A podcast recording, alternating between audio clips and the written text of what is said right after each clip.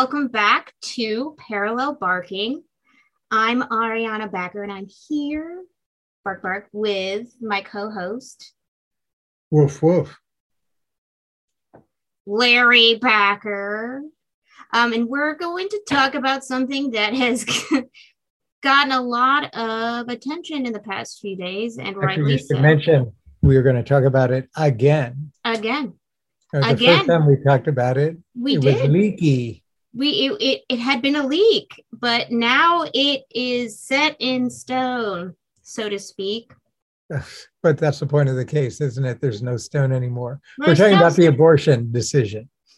right Roe versus case. Wade, or actually the, the actual Dobbs. case. Yes, the Dobbs. Ver- that's one thing that I want to talk about first. It's very confusing, All right, go ahead. but anyway, um, the Dobbs versus Jackson Health Clinic case.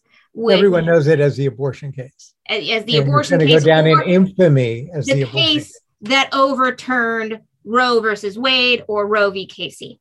Both. No, Roe and Casey. Roe and being Casey. The, Roe being the germinal oh, case. oh yeah, yeah. It wouldn't be Roe v. Casey. Roe and Right. Casey. Right. So So what's on your mind besides a tremendous amount of anger? That's everywhere. There's anger and jubilation and jubilation and anger and plotting. So what's on your mind? why? well, there Um, is plotting. I mean, this is a political case. It's a moral case, and politics does not. This isn't like going to a sermon uh, in a church and being either enraged or uplifted. This is politics. well, yeah, and right. it's so what's it- got your goat? it's Is that an expression? hilarious that throughout the opinion, the justices were trying to convince either themselves or whoever is going to read this that this has nothing to do with their own morality or their own beliefs about Well, but justices have been doing that since the year zero. So yeah what's the big deal? I mean, you know, why what is the why get deal yourself right why get why get yourself all in a bunch about that? Uh, um now it's so it's 200 years too late. Um, we have to accept it that indeed that's the case, and that what we have to worry about is not that in fact they aren't human beings no no that no are no It- victims of their own desires, but whether there are institutional limitations or social or cultural limitations that make them at least think three times before they indulge themselves to the point where it makes a mockery of the judiciary. well And yeah you're that's, right. that's my In this case, it's not clear that there were very many stops. The I- id, so okay so the the there were i guess three pillars that they based their decision on are you really interested in the way they did this? I thought you did. was Okay, go ahead. I, which But, I mean, okay, so I'm you're- a lawyer and you're not, and you're worried about the inside of the case. And as a lawyer, and this is really horrible. I'm, I'm going to lawyer hell for this. I don't care. It's the political uh, aspects of the case that are far more interesting to me rather than what becomes gibberish in a sense. This is where we are in 2022. Uh, the, the justices have, over the last 70 years, worked themselves into a corner of gibberish where yes the only people who can understand what they're saying is this small cadre of elites who then work their magic on a population that then becomes dependent on them. So, in a sense, what you're looking at in the Dobbs case is a dose of fentanyl. Uh, and the and being pushed by a bunch of people who now control its supply for people who can't get enough of this, and eventually we're going to overdose. But okay, you want to talk about the case? Let's talk about the case. okay you know, well is- now this i is really horrible. don't but I- No, no, go ahead. Everyone it's really because of my lack of understanding and my my Okay. i guess my Well, shoot, what is it? My to apologize. No one can understand this stuff, and that's the problem. it's it's not that I don't understand what he wrote. It it's it's my uh I guess I am aghast at how Aghast. I like that word. gasped at Right. how how flimsy this this argument is in comparison to in to your mind in your mind. I mean, in the minds of the people who wrote it, it's not flimsy at all. Well, right, because they believe that are, they are the smartest people in the world and they no, have the right no. to dictate. Yes, yes, yes, They believe that they are burdened with this. Let me just give you the Yes, other, yes, the because they are the smartest are people burdened, in the world and they must oh, dictate oh, to all of the plebes. Please. Yes. Please, no. No one, no one believes that, and certainly they don't.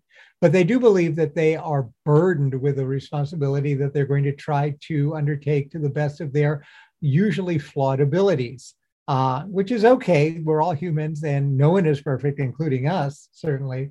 But what about it? Because there really is an A thing here. There are a number of There are so many here. things. There well, are so what's the one? Well, what's the one that got your goat? You said you had a number of very specific. Okay, well, hold up. Okay, so going back to going back through all of the history is oh, the fine. History test, the history yes, test. The history test was fabulous. Was it really the dissent? You got to reread the dissent. The dissent had a field day with the history test. Right? No, uh, I mean fabulous in the fact that it was like ridiculously hilarious. Are you are you freaking kidding me? Well, go except except understand that the history test, when it suits the uh, progressives as well as when it suits the conservatives has been used. I can tell you, for example, that when we built the wall of separation between church and state, this is all had, that I want to address. Had, this whole had, system sucks. Wait, wait, no, no, no, no, no. Now you're being cynical and no, no, no, no, no. I'm not. It makes no sense.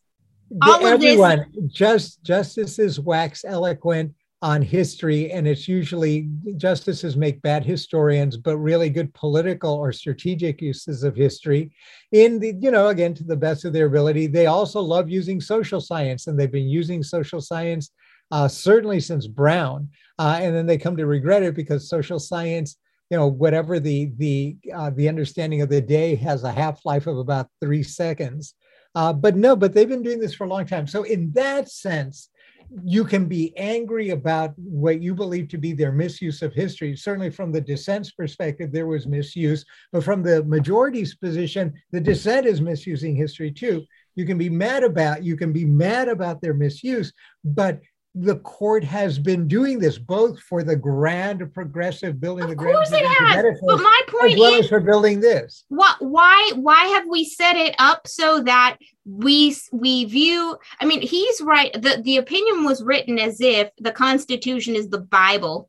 It is. It, it is, is, not it the is bible. the found, it is the foundational I knew you were going to say this, and the, this is why I want to smack you. Sorry, if you it don't like it, time the Bible in that it can't be rewritten, right? We have amendments. Back to 1788. And no, no, no, no, no, no, no, no, no, no. We have to be able to have this document so that we can have it evolve along why? with the why? people, right? Why? Well, no, why? Um, why? That's a that's a plausible reading of the document Right. But it is not necessarily the only one. Oh, so you want to be I don't want anything. A robot. I, I, I, do not want anything. So don't make this personal. No, no, no, no. But I'm what saying, I'm suggesting, what I'm suggesting is that the that the problem that you are relating to in your anger and is a correct one is the fundamental this is i teach this in my my my class and that's what i want to talk American about the law. fundamental issue the problem the fundamental issue is an, uh, an absolutely unresolvable ambiguity about the relationship between text and intent. And there's no way we're going to solve that. This right. this whole thing was about the substantive versus. Well, no, no, no, no, no, no if you can't solve an ambiguity, then you have to at least develop ground rules where you can at least build some solidarity in the community around it. Okay, and, right and then now, precedent right gets we know, what we thrown away. Is, right. And then precedent gets thrown away. Well, what happens when that solidarity is broken? They had this huge. Oh, you, now you want to move from the history test to the stare decisis. Well, you know, um, stare decisis cuts in a lot of ways. I, for one, and just just so that let me put my cards on the table, I find the uh, majority opinions rewriting of the principles of stare decisis to be less than satisfactory. Um, my preference, and I think the sounder basis for stare decisis uh, was those principles enunciated uh, in the Casey decision.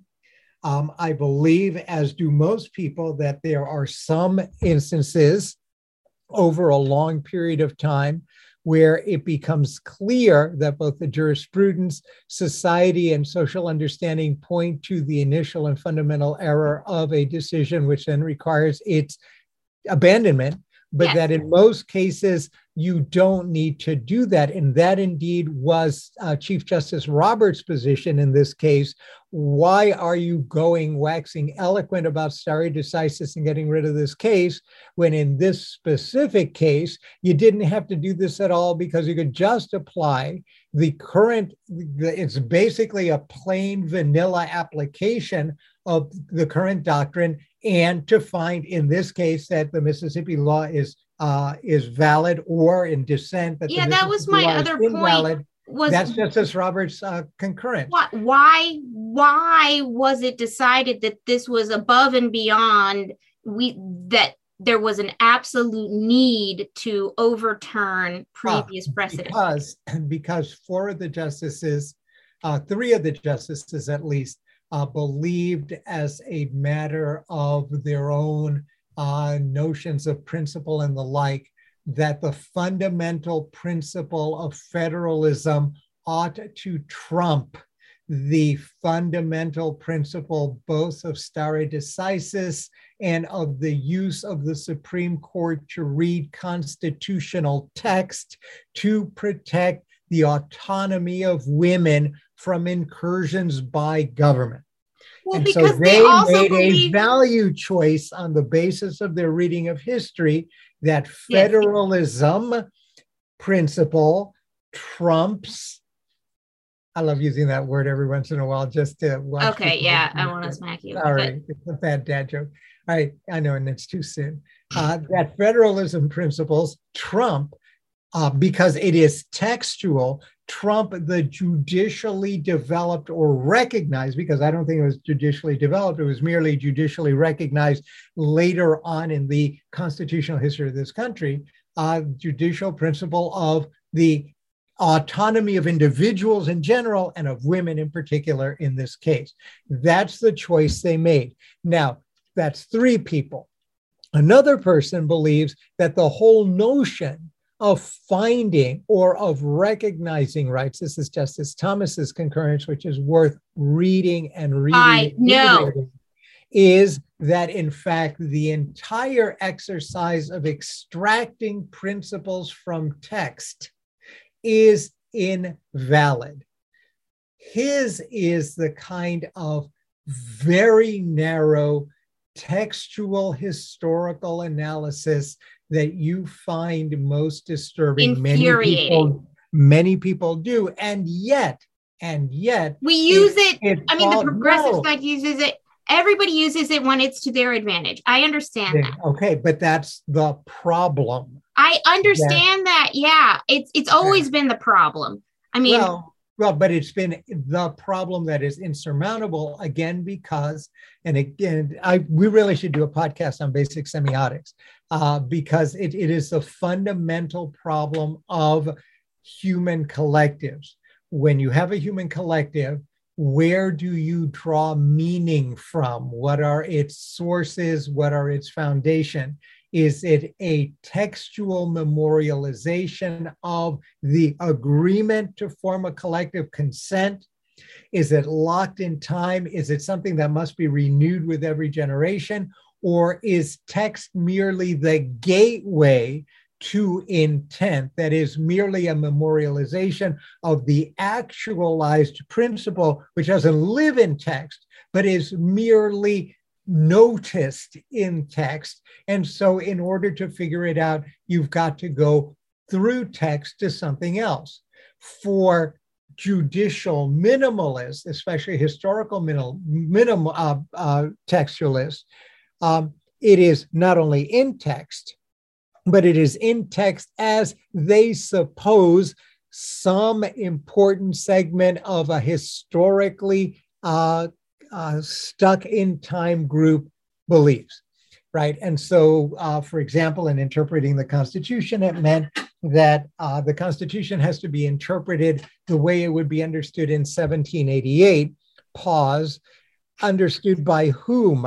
The frontiers people in the Kentucky Territory, the um, the plantation owner in uh, Southern Virginia, the exploitative uh, uh, ship owner or factory uh, uh, owner in in Massachusetts. And women laborer, didn't have an opinion, so they don't matter. Well, but but but this is this is a problem for other people, right?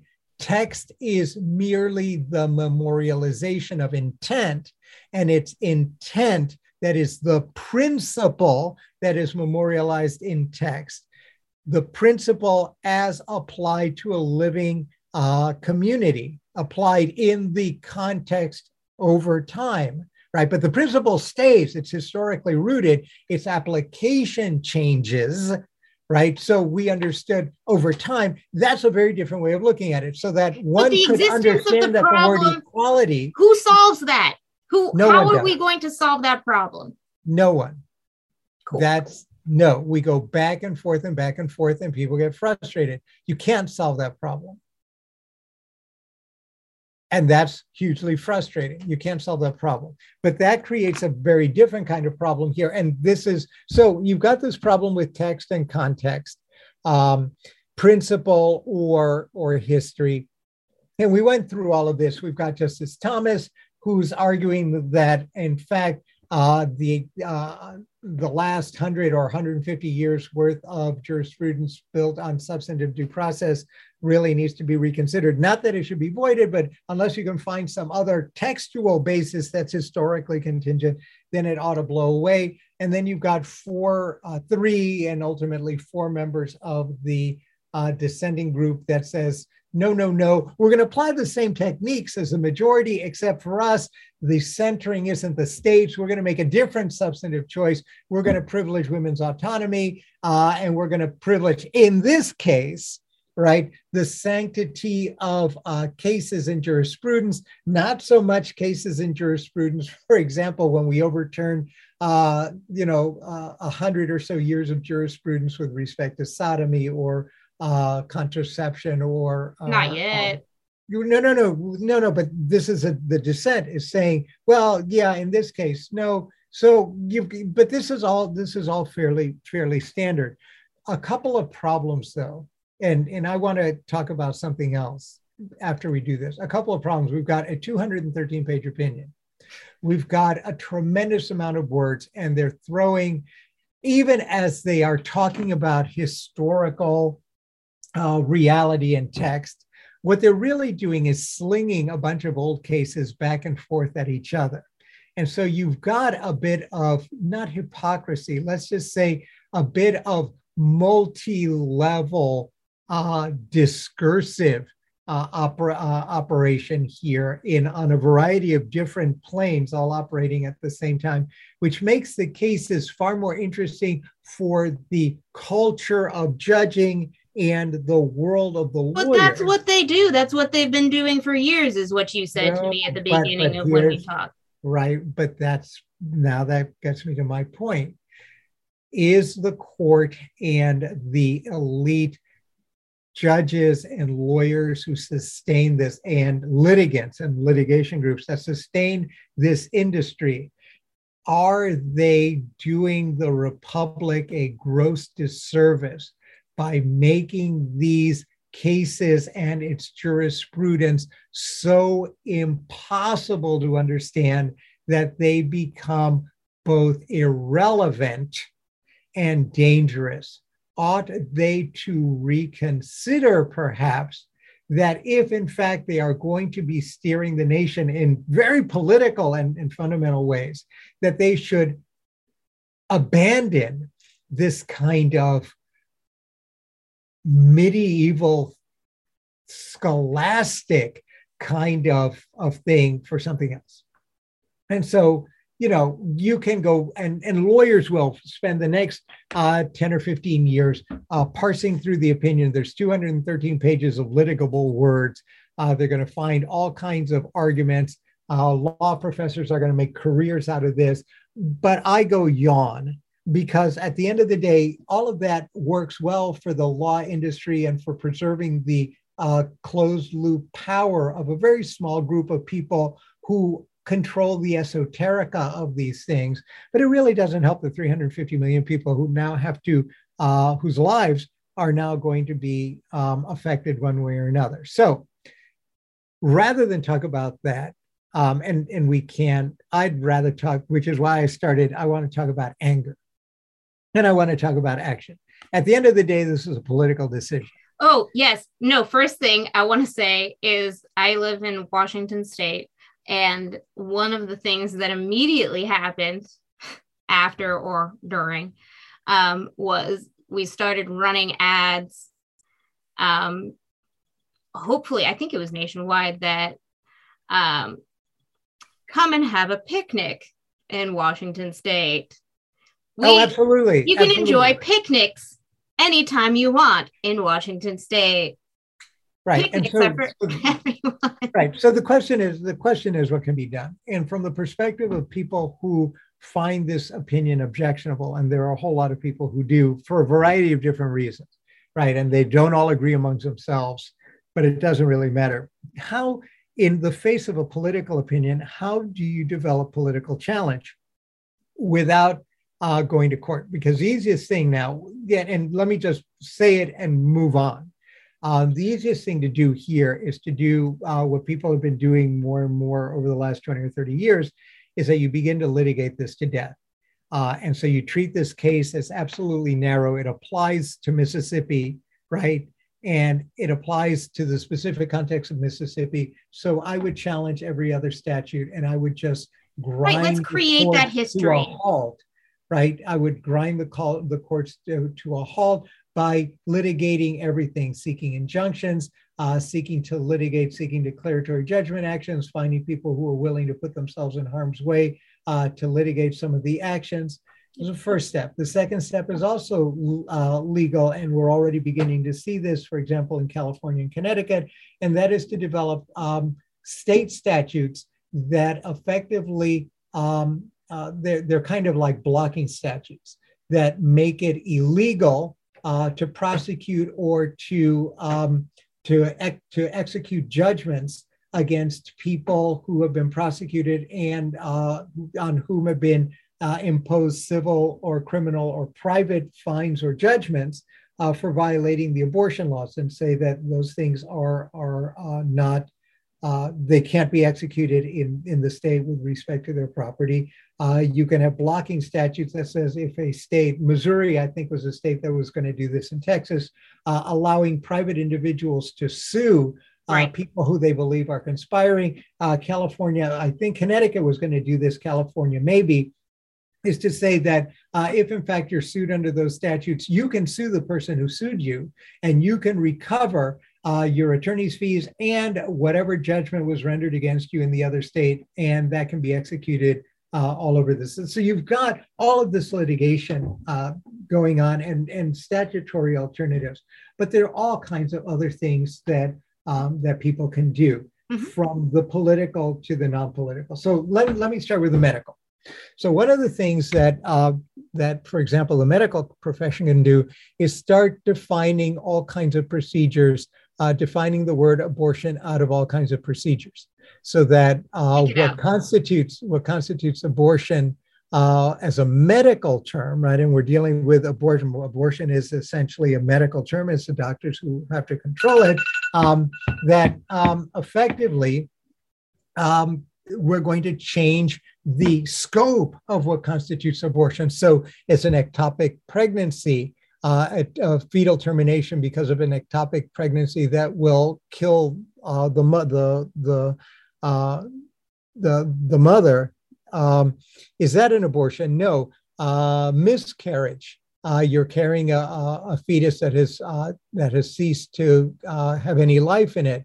Is that an abortion? No. There are all kinds of ways of redefining, right? So you're to, that's a possible thing to do.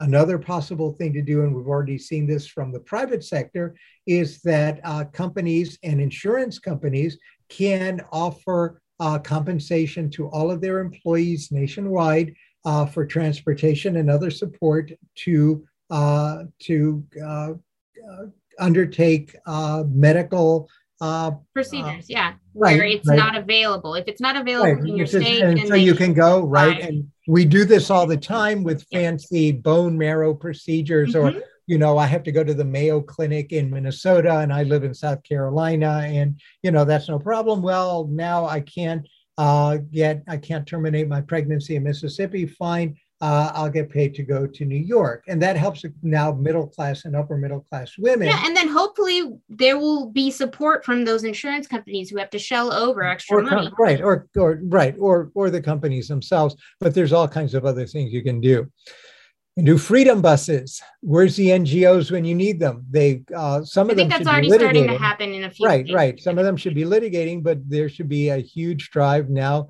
to make bus services available because the people, it's the underserved community that you're worried about the most. Yeah, um, women were cut off mid, York, mid procedure. Can't. Right, right. Yeah, no, I heard about that. Um, and you get buses or airplanes you you get subsidies. You ask airlines to donate seats um, so that um, you know as part of their charitable contributions to donate a seat uh, for women's health things as united delta or uh, other airlines can do this mm-hmm. right? So there's all kinds of things that are likely to begin to happen that may undermine this. The other thing you can do right? Because there's all kinds of things that that are that are going on. So one of them is uh, and and all kinds of issues. Can uh, which is why this may unravel. Can I, it, if I'm sitting in Mississippi and let's say Mississippi law says you can't administer any kind of abortion inducing thing in Mississippi, can I order a morning after pill from New York and ingest it in Mississippi? Uh, am I liable as an abortion performer because I took the pill and can Mississippi reach out to the company that sold it to me in New York? Uh, that's an issue. Uh, Justice Kennedy or Justice Kavanaugh said, don't worry about uh, women traveling to New York. That'll be okay. You know, again, the court is very middle class in origin because that's what they know. Uh, and that's what they're, thinking about. Um, yes, everybody you know, can afford worry, a big trip don't worry, ladies. Um, you can go to New York and take in a Broadway show or or whatever. Yes, go shopping. That's, that's, really disgusting, but you know the the mentality. Uh, but it's it's the it's uh, at the at risk population, the poor population, and so you need to to deal with that. But another thing that's going on is the question about uh, speech uh, and inducement. So one of the things that that you know, and here the Democratic Party has really lost an opportunity. It would be very interesting, for example, to have the Democratic leadership, starting with Mrs. Pelosi, to go down to Texas and begin holding rallies. Uh, for example, to induce the people of Texas uh, to insist on having a constitutional referendum in Texas to preserve the autonomy of women. I think they're um, way too scared. I don't think this Democratic Party is. No, but but you know, but those kinds of things. It would the be protest, fabulous to see that. Right. It the protest be. and the anger is important uh, to some extent, but it's a short term emotive thing. Um, yeah, we need action. Around, we need around. You need political action, but political, you also need legislative. But we aren't. Look, we aren't a Marxist Leninist state. The heart of this country is not in the public sector, and we forget this. It's in the private sector. And if you can't mobilize the private and social sector to end run this, the way, for example, the anti slavery movement did, the way the gay rights movement did, if you can't mobilize the private sector uh, to protect and explode this thing, then you're, you're out of luck. I think the case is here for a while. Uh, I think that there, the case has, has, of course, a lot of problems or a lot of choices. Um, but there's a lot of anger here. There's a lot of anger. It's one thing when you have a decision that gives a woman a choice, but protects a woman who absolutely fundamentally believes against abortion, doesn't affect her at all. Here it's the reverse. So, unlike Roe, in this case, women who oppose the particular view now have no choice, right? So, there's an actual imposition. This has a positive effect as opposed to a negative effect, and, and that ought to have consequences. So, what else about the case? Views? Uh, what do you mean? What else? There, it's Well, besides being angry, I mean, it's this is a kind of case that ought to energize. Um, and, Right. and- there it's it made me immediately want to go and review previous precedents um i mean and in a catty way of course review the loving versus virginia oh, well, that's right. um oh, yeah, right. because how Right. dare you um honestly in my view how how dare you jump to uh, dictate someone else's liberty Well, when and and that brings up the the bigger question. Uh, why is it that we're more than happy to give the state the authority to muck around in uh, Why is in that okay? relations? i was appalled when i read those sentences that said you know it's totally cool to give it up to the states to do whatever they want with a woman's body. I know it didn't say it like that, but it absolutely read to me like that. No, it's not just that. It's all social relations, families, um, uh, you know, Family everything. planning. Yeah, let the state do that for you. uh, children and the like. There's some reasons that the state ought to intervene, but you know, you've got a long tradition of either uh, the church, uh, and I don't mean just Western churches, but all kinds of churches of some collective uh, controlling social relations. Uh, in this advanced age, one ought to think through um, rather than to just accept uh, whether to what extent the state ought to have any business in dealing with these social relations at all. It's a discussion that we don't like having because we're comfortable with, I, I guess we're, it's inertia. But I'm not comfortable with it. I any any ruling that takes away some sort of personal Right, but that's a very modern view. That's a very modern view. Uh, A hundred years ago, the opposite would have been the starting position, but it shows you how society has advanced. which is why we society need has advanced, right? We to help the discussion. constitution advance with society you know what i mean Well, but that requires uh, constitutional discussion. And the one thing this country, as divided as it is right now, does not want to do. well that's what we were made for we're facts. made for discourse Uh, discord or discourse. both we're americans Oh, good lord. Well, but no one wants to do this because everyone, well, by no one, I mean anyone with the power to, to do this. And plus, you're going to have to deal with a bunch of people that are going to make you angry. And can you hold your temper enough to uh, create a compromise document that we can all live together on some basis of shared solidarity?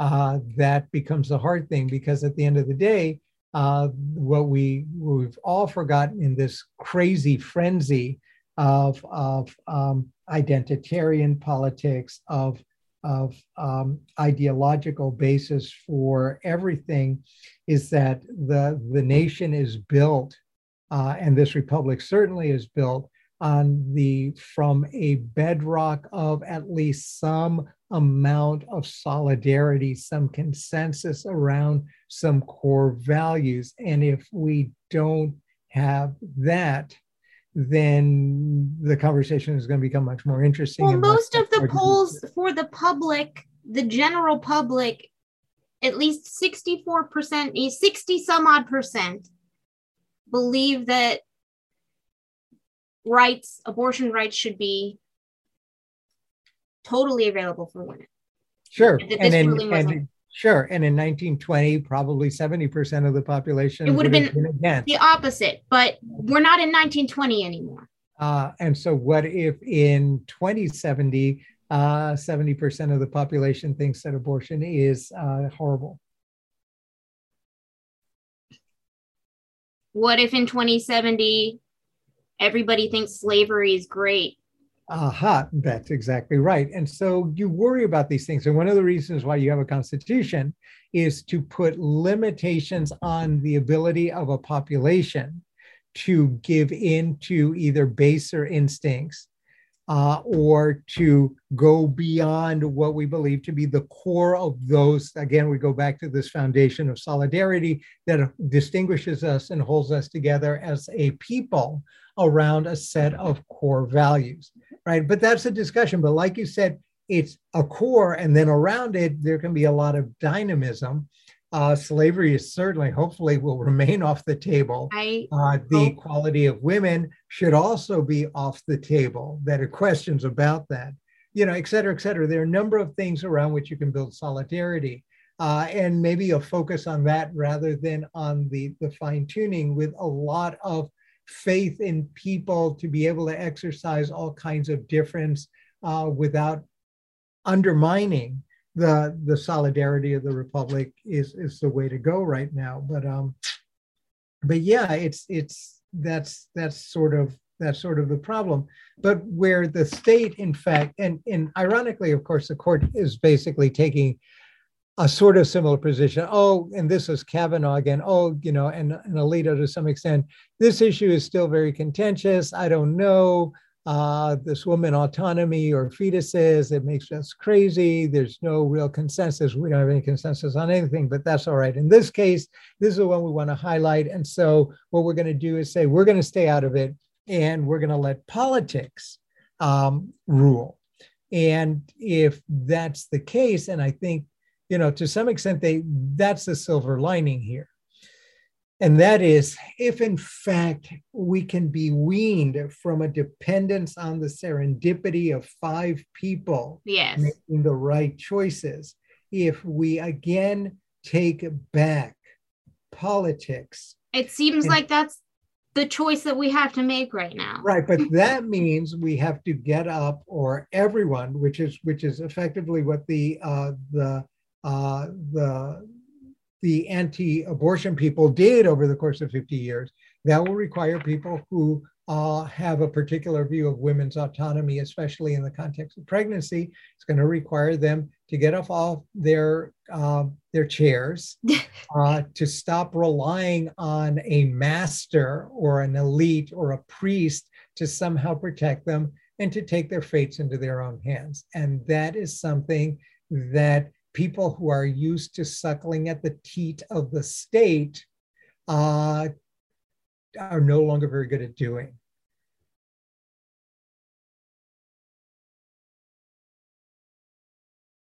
And that's a slap at the people who are sitting and moaning about this case when they knew it was coming or the possibility of it coming and who were not ready since everyone's been talking about how over since certainly since after the second world war the court has become more and more political as we've constitutionalized vir- virtually everything or potentially constitutionalized virtually everything. Um, it really did point to the idea that we now have a political constitutional court which is not a bad thing but that because it's political uh, we should stop thinking about it as sacred, going back to your idea of the Constitution as uh, as the Bible as holy Mhm. writ, and the judges as our high priest. Right. We should get over that and Please. understand that this is politics, Yes. and we should be as respectful of politics and political figures and their judgment as we have been of certain presidents, Mhm. uh, certainly since the turn of this century. Uh, and that's probably the next step. So, uh, which is why I, I took the position yes, 213 pages of obtuse stuff.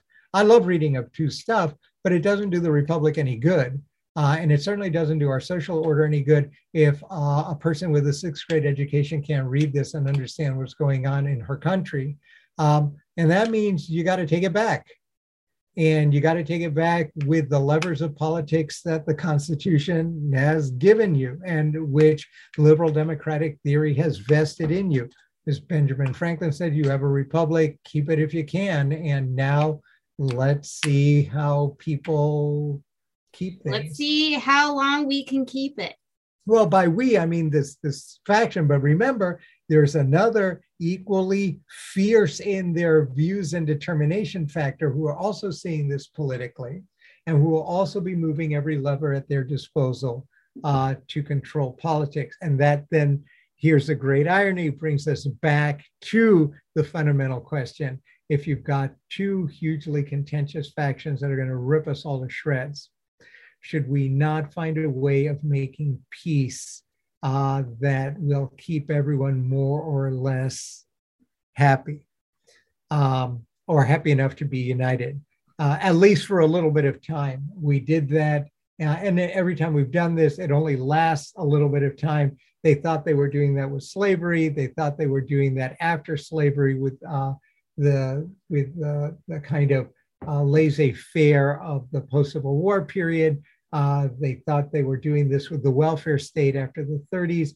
And these consensus work, but we have to understand this, picking up from your point, that um, people have a way of dying. And so what worked really well for a generation born in 1900 may not be so cool for a generation born in 1980. Things change. Things right, but that also means that also means that politics change, fundamental views change, and you're going to have to be ready for a rollicking to adapt. But it seems it seems as though the high priests of the high court don't understand the adaptation. Well, my answer to that is you give them as much power as you give them. Exactly. Can, which is infuriating. You've given it to them, you've elevated them to this quasi holy status you can defrock them as well. Um, I, for one, uh, speaking believe, of defrocking, Uh, so if if for instance, when you were confirming said okay. judge, and they said something like, for instance, that they wouldn't overturn a said precedent, yeah. but then then they did. Well, they wouldn't overturn a said precedent given the facts and the context in which things existed at the time of their Oh, so but, you're going to lawyer. Look, no, if you're going to go down that road, then virtually every justice that has ever been appointed should have been impeached. Uh, the prime example of that, just to go back, is Justice. No, is Justice. No, you you all. That's what I love about Americans. History starts uh, ten yes, years. Yes, tell me. I want to know. Justice Brennan from the 50s. Eisenhower chose him because he thought he was a nice, conservative, middle of the road justice. And then he turns out to be one of the great horsemen of the liberal revolution of the court in the 60s and 70s. Uh, and I think early 80s. And uh, and the the Republicans who had nominated him were flummoxed. What happened here? And so they pulled a, uh, a Susan Collins saying, "Oh my God!" So no, this happens all the time, and it's again this is this high priest thing. A justice, the appointment of a justice is a political thing. It's not the equivalent of granting someone tenure on the basis of academic work. And even that is riven with politics. This is a political thing.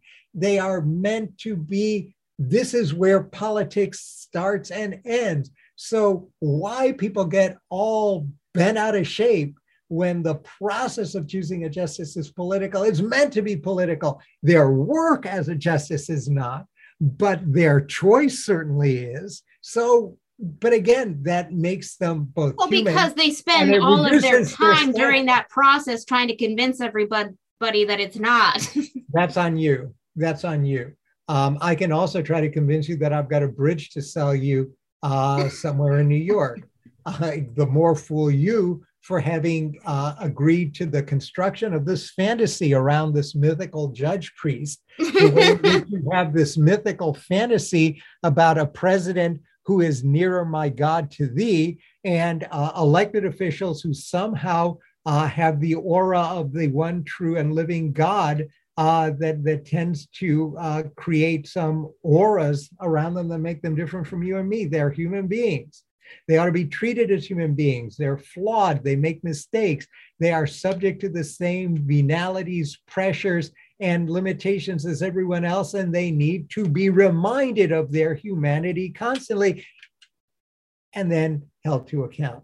To treat them or their expectations as some kind of God king or God emperor or some kind of pope uh, or patriarch is, is that's on us you created this fantasy world and then you're disappointed and i've got no pity for you that's your own fault and you've built this funeral pyre and these folks uh, in the Dobbs case have just lit the match, and now you're wondering why it is you're tied up and you're smelling smoke all around you. Well, get off the stake, get off from under the stake, get off the, the pyre, and start doing stuff yourself. Yeah. And that's all I got. Yeah. I mean, this just makes it clear to me that we have to use Congress for things that we really care about or that we really feel strongly about. That's why, again, it's its dependency on the state.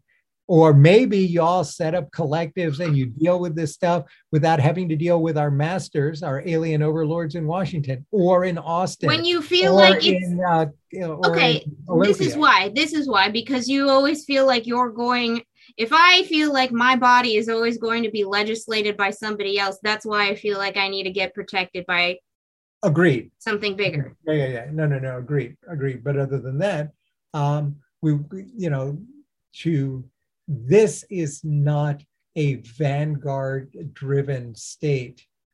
Uh, it is a state that uh, in which the apparatus of government is meant to serve rather than guide. We forget that at our peril.